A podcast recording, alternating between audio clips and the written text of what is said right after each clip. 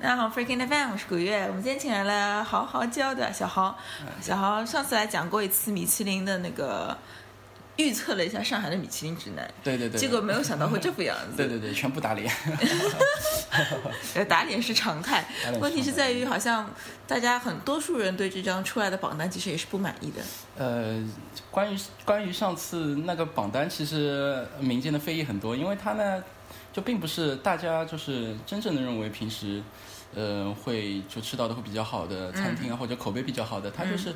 你看第一名的话就是唐阁嘛，对吧？它那个香港的那个也是米三，然后它其实还是以酒店的为主，它因为是导向旅游嘛，导向旅游嘛，所以说你米其林的店，你看里面的一星、二星、三星，大多数很多都是酒店餐厅。像高级酒店餐厅指南，啊，对，基本上是是四四像四季集团啊，什么什么什么什么那个叫什么的啊丽思卡尔顿集团啊，对吧？什么香格里拉集团，反正就是这种集团对里面的中餐厅啊、西餐厅啊，上榜的概率会稍微大那么一点点。嗯对对对。啊，所以我们今天就接过这茬不聊，我们今天来聊聊分子料理。啊，对，分分子料理，呃，分子料理这个东西其实是历史并不长，历史并不长，然后火也就火了大概前后，我估计也就大概十几年吧。嗯。然后呢，呃它非常之非常神秘啊。嗯。因为平时的生活中，我们根本很少能碰到分子料理，传吃的传统料理会比较多。嗯。分子料理呢，呃，第一是碰不到，第二是呢，能碰到的分子料理呢少又贵。嗯这个就是我们普通人啊对分子料理的最最显直著的啊，对最直观的两个、两两两个感觉。嗯那分子料理这个到底是个什么什么东西？我、嗯我觉得我们或者是它为什么贵，为什么神秘，对吧？嗯然后今天我觉得我们可以讨论一下，我们来介绍一下这个呃分子料理的那些事。首先，你分子料理到底是什么东西呢？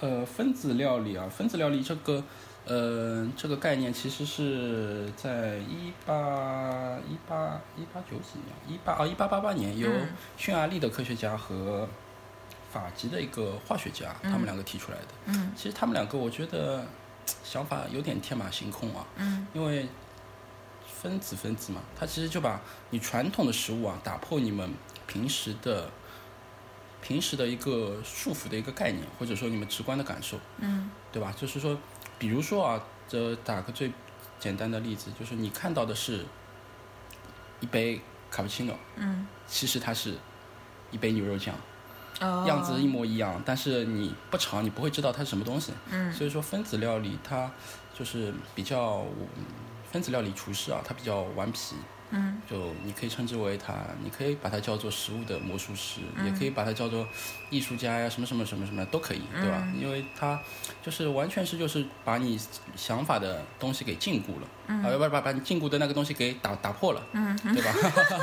不是禁讲反啊，讲反了吧？把那个禁锢的东西给打破了，然后就是，并不是你我们纯粹的纯粹的概念当中的所见即所得，并不是，它完全就是两种概念。嗯就是你吃到的，比如说是呃一个番茄，嗯它其实是草莓做的，你吃到的是一个草莓，其实它是番茄做的，但是样子呢，就是完全是就是草莓还是草莓的样子，番茄还是番茄的样子，它就是用不同的制作的手法呀或者什么呀，将这两个东西重新给组组合了，然后对。它可能科技含量比较高一点。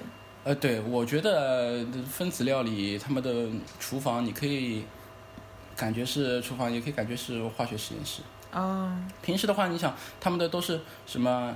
做做料理的时候都是什么针管呀、试剂呀、烧杯呀，这这种东西啊。嗯因为他们你不同的要加的添加成分啊，就是因为你改变物质的形态其实是个比较复杂的过程。嗯就说你并不是说，哎呀，我一盘肉我也要给它呃干嘛干嘛干嘛。你我我如果想把它，就是说那个牛肉和卡布奇诺，我想把牛肉酱变成卡布奇诺，也不是件非常简单的事情，嗯对吧？它肯定里面要添加一些什么东西啊，有些什么过程呀，什么什么什么，这个也是个比较复杂的过程。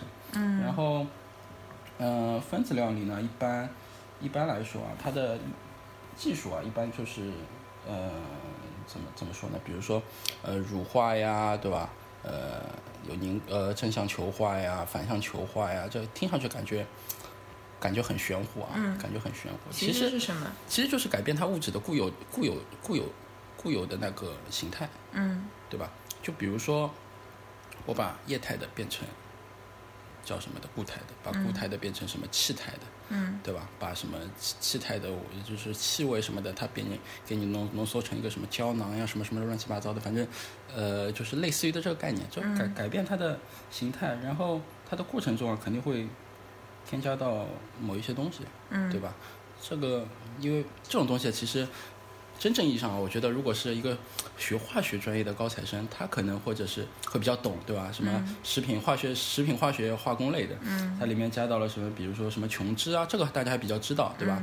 琼脂啊，什么明胶啊，这种比较平时还是能听到的。嗯你剩下的像什么乳酸钙呀、像什么柠檬酸钠呀，柠檬酸钠也能听到。你还有什么大豆软磷脂啊，什么什么的，就感觉跟我们平时生活的接触的并不多，对吧？并不多。一般人也不会，不太会，嗯、可能这件事情因为起源也不是特别久，所以大家还没有进入寻常百姓家这种感觉，大家还没有，对而且感觉就是在家做这件事情好作啊，对，而且我觉得啊，你这个你你。如果这个东西成为寻常百姓家，我也觉得这个世界也是崩塌了。这个分子料理，我觉得只是一个很小的一个分支，很小的分支，就像你画画一样，对吧？画画你有传统派的，嗯，有画油画的，或者是画什么画什么的，也有印象派的。但是你像像像印象派的这种，毕竟是少数，嗯，对吧？毕竟是少数，而且分子料理这个东西也不是所有的人都能接受。嗯，要我一块，你想我一块烤鸭，我就要吃一块烤鸭，你给我整其他东西干嘛呢？嗯，我不想吃啊，嗯，对吧？你给我一片面包，你跟然后吃下去，这是烤鸭，嗯，我想脑子里想的是什么呢？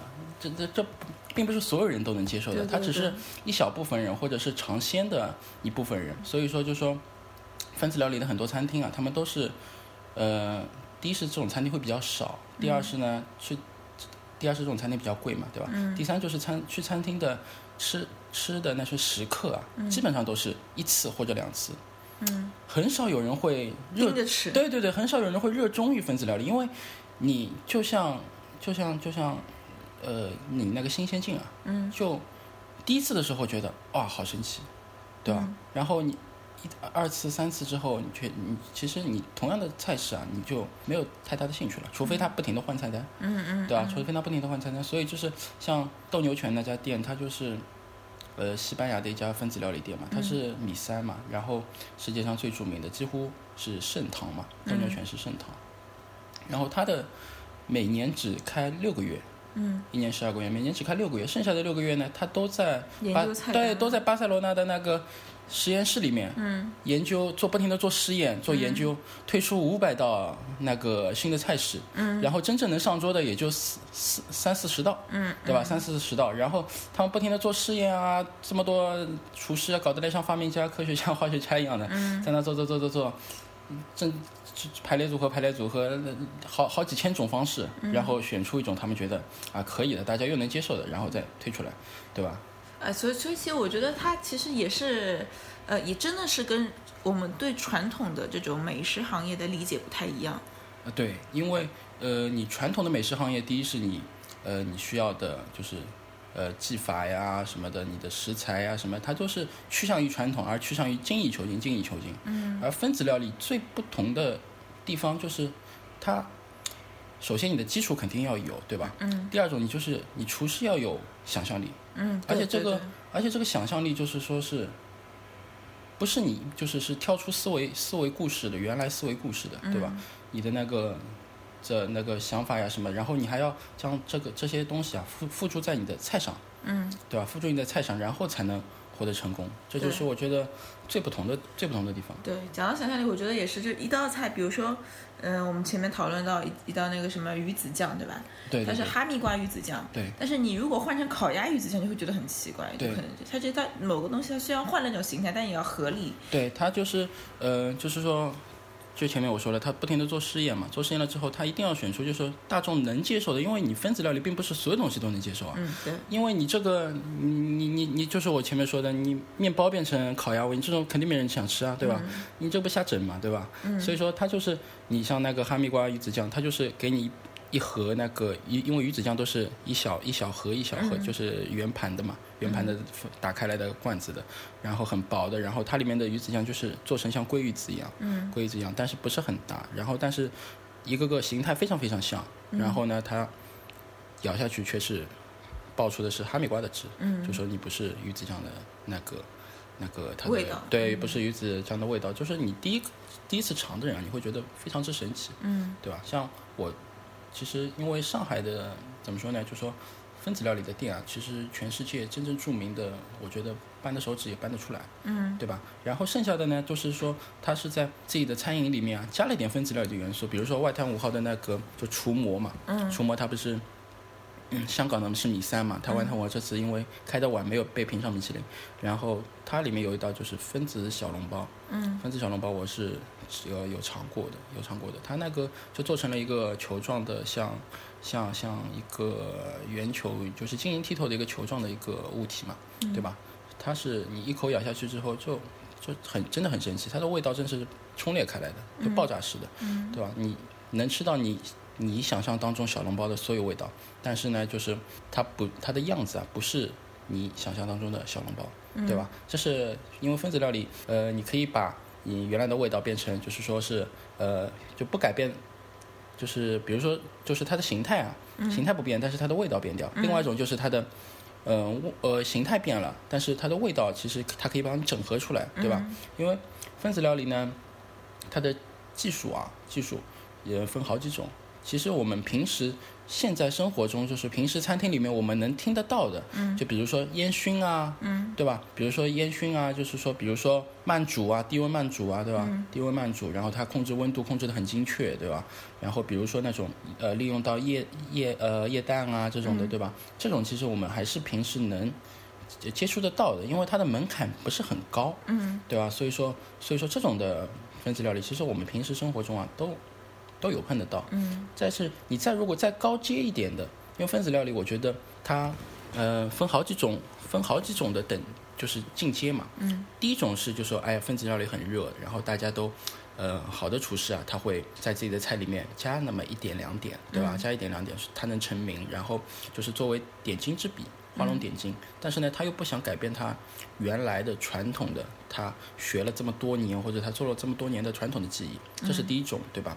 第二种就是说我纯的分子料理，嗯就说他，比如说我，就像上海的 UV 嘛，比如说他我吃四五个小时，二十多道菜，几乎道道都是分子料理。嗯就说你你是完全是一个呃神奇的一个用餐的，就是过程中，因为你每一道菜你都觉得哇好神奇，好神奇，好神奇，对吧？然后第三种过程啊，第第三种阶段，第三种阶段，我觉得就是，呃。就是我也觉得这这是分子料理师的一个怎么说呢？就是你能说它是高阶呢，也能说它是有点走走走走到另外一种途径上了。它就是不但不单单在菜品上，就是让你感觉到这是分子料理，而且要在你的用餐感觉上，就是你的整个用餐的环呃，就是也不说是环境，就是你的整个用餐的过程啊、体验上，起到一种哎呀，哦原来是这样啊，好神奇，反正就让你有这种、这种感觉。那 UV 是不是算做到了呢？嗯，有 UV 的话，因为它是全感官嘛，它只是做它，你它其实是也算是分子料理，就是里面亚洲里面算比较出名的了，嗯对吧？它是你的餐盘啊，或者是整个桌布啊，你的周围环境啊，全都是到了那个环境，就是你的叫什么那个置身于那个身临其境的环境嘛，然后它给你比较大的冲击力，嗯对吧？你呢呃。从这个意义上来说，也能算，也能算做到。然后你觉得做的比较好的餐厅有我觉得比较，比如就像芝加哥的有一家米其林三星的，叫那个呃阿里尼啊，它嗯就是、对，它就是呃在英文里面就是段落的一个符号嘛，它是一个古古的古文的一个符号。嗯。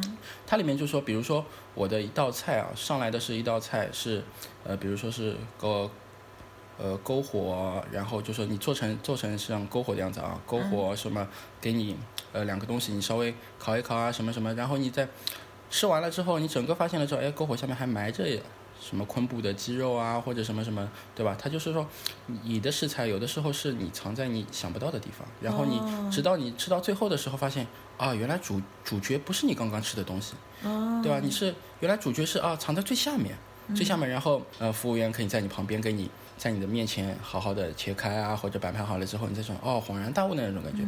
或者就是它里面还有一道菜比较著名的，就是它的前菜啊，青苹果的气球。嗯就真的是从厨房里夹着两个气球出来，嗯。你会很生气，就跟啊这是前菜，啊给你个气球，嗯。你根本不知道它是干什么，然后服务员告诉你啊这是可以吃的，嗯。然后你就是去吃那个气球，嗯。但气球也不会破，但是它就是慢慢的你就是从吸进嘴里嘛，它就是整个的一层膜就是你吸进嘴里，它是个青苹果做成的，这就觉得还是蛮神奇的，对吧？嗯。他那家店就是二十四道菜，然后是要吃五个小时左右，嗯。几乎是几乎是每一次来的人啊，基本基本上都是首首次尝试这种的，都会觉得呃很比较神奇。而且我前面说的那个嗯、草莓番茄的那道菜，其实也是这家店的。哦，草莓番茄就是一道菜上来之后，他把草莓和番茄放在一起，但是番茄是用草莓做的，对对草莓是用番茄做的。啊，对对对，那个那个主厨，那个主厨其实就是从盛唐里面里面出来的，他就是从斗牛犬餐厅里面出来的。嗯然后呢，一个一个好的厨师啊，一个好的，比如说分，我们说好一个好的分子料理厨师啊，他要经过哪些过程？一般就是说，首先他肯定是小的时候就 天赋异禀。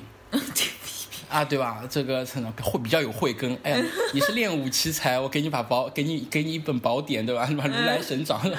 啊，他小时候就对你菜肴啊，比就比较有呃，就是热衷啊，或者说爱好呀、或者说你看得出他有做菜的天赋。就像那个美国不是有个叫小小厨神嘛，一个、一个也是叫真人秀嘛，对吧？他们不是有那个呃厨艺大师的真人秀嘛，它上面有个叫小小厨神，然后呢。小的时候呢，因为他们肯定是接触到的肯定是家庭菜肴，对吧？家庭菜肴或者是肯定是会有一个比较会做的，呃，亲戚啊，对吧？嗯，比如妈妈比较会做菜，爸爸比较会做菜，平时耳濡目染。嗯然后再上去了之后呢，他们要去学，嗯，学一般像新东方。呃呃，其实差不多，其实差不多。中国是新东方嘛，对吧？八百个床位什么乱七八糟。呃，中国是新东方，然后他们是你比如说在国外的，你很多的餐饮的那个学校也比较著名的，比如说什么蓝带呀、对吧？这种比较著名的，什么博古斯啊，是吧？博古斯学院这种都比较著名的。然后呢，在里面学学成学学了一段时间之后呢，因为基础啊打打下了比较好的基础，然后他们有的是毕业的，有的是或者说自己出来想早点都有，对吧？这跟这跟大学一样。然后呢，他们会去比较著名的餐厅，就是去叫什么的，那这个也叫是毛遂自荐吧，也叫投石问路，对吧？他们就过去了之后呢，做帮工，从帮工做起，从帮工做起，然后一家好的餐厅，他肯你留帮工，你就刚开始的时候你就进去，都是些打杂呀什么，你平时自己去看或者去学呀什么的，你就偷师嘛，嗯。慢慢的偷师，然后真正让他们成为分子料理师，一定是有一次奇妙的分子料理体验过程，哦，因为平时他们在就是就是这些传统学啊，校。对，传统学校里面出来的时候啊，他们还是以传统的为主的，就是他们有可能不会直接是说往往分子料理上面想，嗯去我要做什么什么什么什么。成为一个分子料理师，首先他肯定是要被深深的吸引。对，肯定是要就一下子哦，这个哦好厉害，我一定要这样子啊！对，肯定是有这样这种一种一种想法嘛，对吧？就跟你小时候看见警察，哎呀，警察好帅，我以后想当警察，对吧？医生好帅，我以后想当医生，一样的一样的概念，你肯定是你肯定是有这样一个过程，然后在某一天，或者说在他成为呃。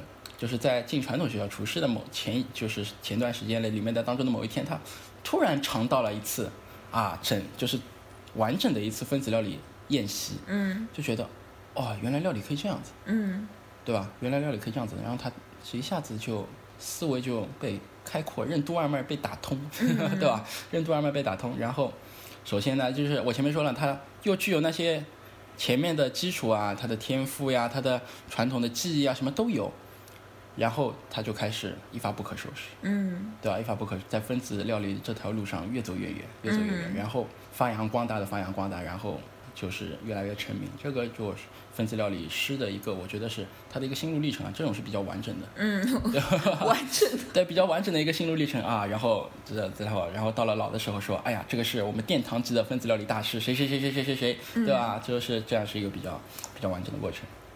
前面讲的分子料理，其实它的食材有的是很简单的，对对对对吧？比如说草莓和西红柿，它都很便宜，但它做成这道菜就很贵。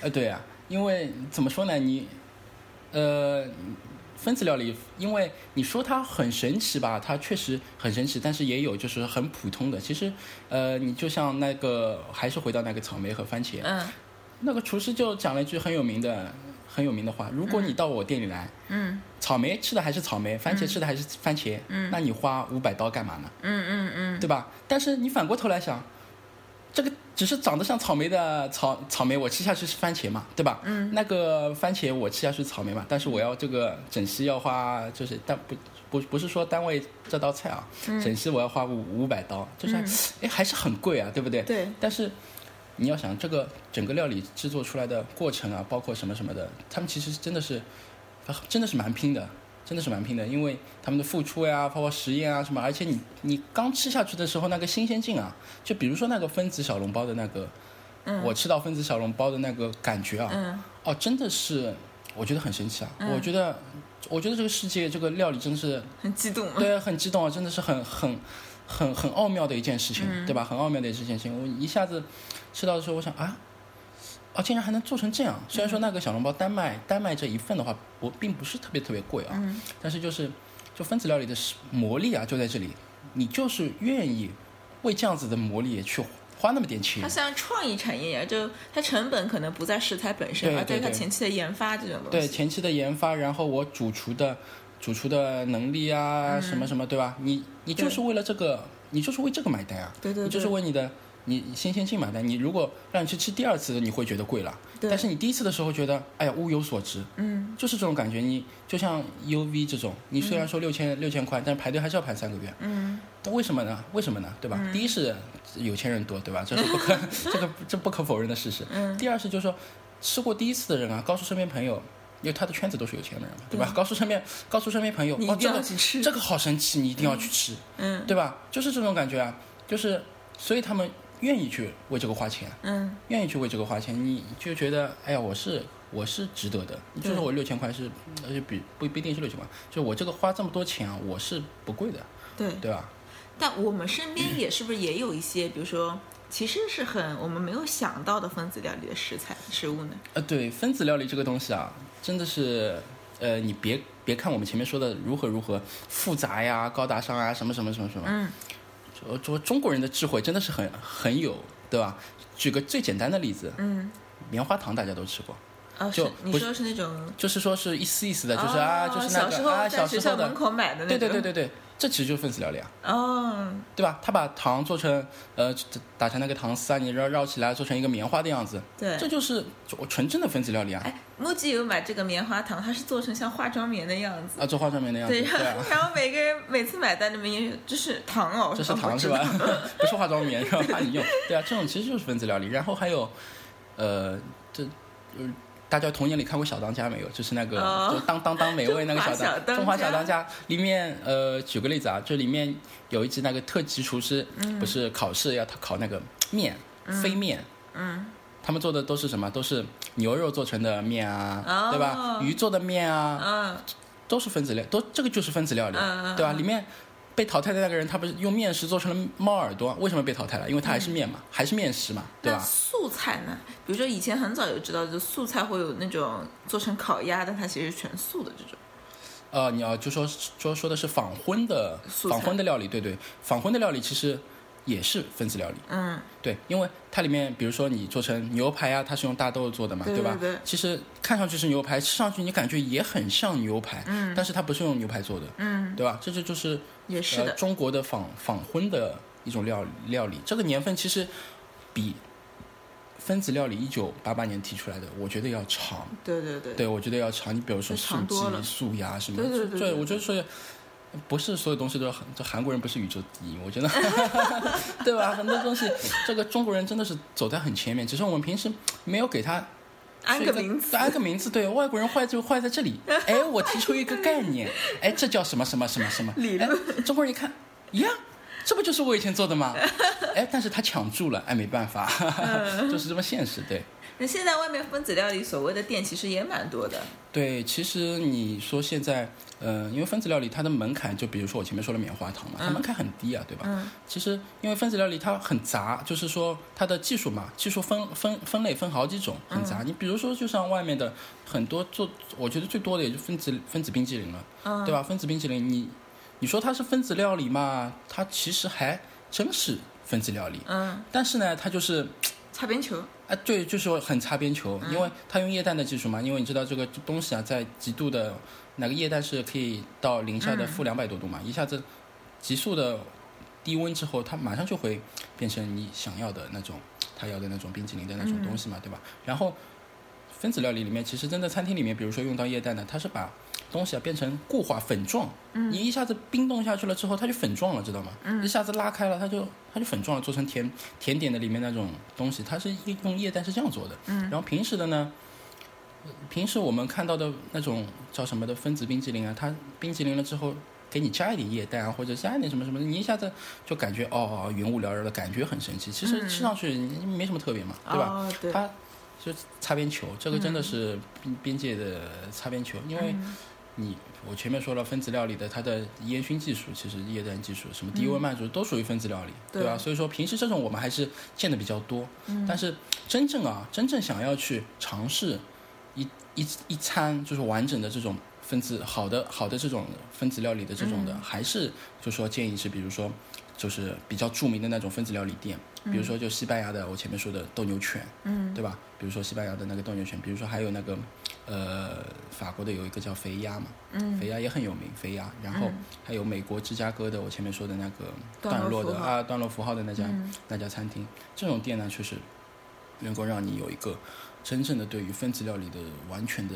感受对喜欢烧菜的人可以去看一下，说不定启发你回来当个纯分子料理厨师。对，说不定回来你下次就哇，真的是，说不定你就任督二脉被打通了呢，这是很有可能的一件事情，对吧？但是就说你吃的时候啊，你你很难想象到它到底是怎么做成的，嗯，因为按照常人的思想来说，这太神奇了。那所以这是为什么米其林很喜欢给分子料理评星的原因吗？对，米其林呃也不是太多了，能吃到一个不一样的东西。对对对，因为米其林呢，你你它。分子料理，我去前面说的比较好的那几家店嘛，比较好的那几家店，它不单单是就说已经是分子料理的，我前面说的第三阶了，嗯，它不单单在料理上我是用分子料理的，它是在我整个的用餐过程中啊，包包括装修啊，包括环境，包括服务啊，所有一环都是所所谓的过程，它在所有的过程里面都加入了它戏耍你的成分，哦，对吧？其实分子料理师你说的魔术师，他其实也是个很顽皮的小孩，嗯，对吧？他就是。就是就是那么的想要玩你，玩你时刻，对，就是玩你时刻，哈哈，就是你吃的过程中什么什么什么，就是觉得哎呀，蛮蛮有想象力的这样一个一个过程。